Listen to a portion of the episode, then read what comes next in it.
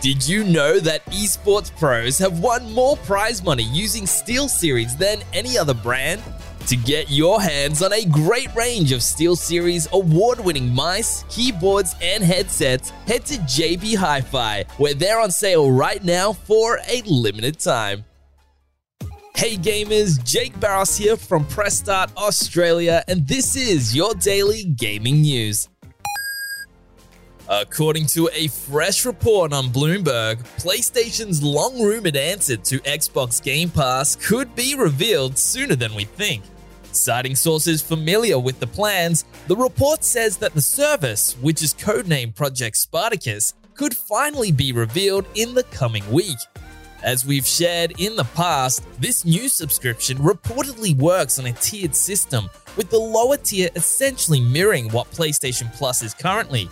The middle tier offering a catalog of PlayStation 4 and PlayStation 5 titles to download and play, while the most expensive tier adds in extended game demos, game streaming, and potentially even a selection of classic titles spanning all the way back to PS1. We can only hope that once the service is revealed, it makes its way to all regions at once. PlayStation's current closest equivalent is PlayStation Now, which also offers a selection of games to both stream and download, but it never made its way to Australia, and if this is true, likely won't at all. Rockstar has lifted the lid on a brand new paid subscription for the new gen versions of Grand Theft Auto 5 called GTA Plus. The service offers subscribers a range of benefits that includes a recurring monthly deposit of 500,000 GTA dollars to players' bank accounts, special vehicle upgrades, member discounts, GTA money and RP bonuses, and the chance to claim properties in and around Los Santos.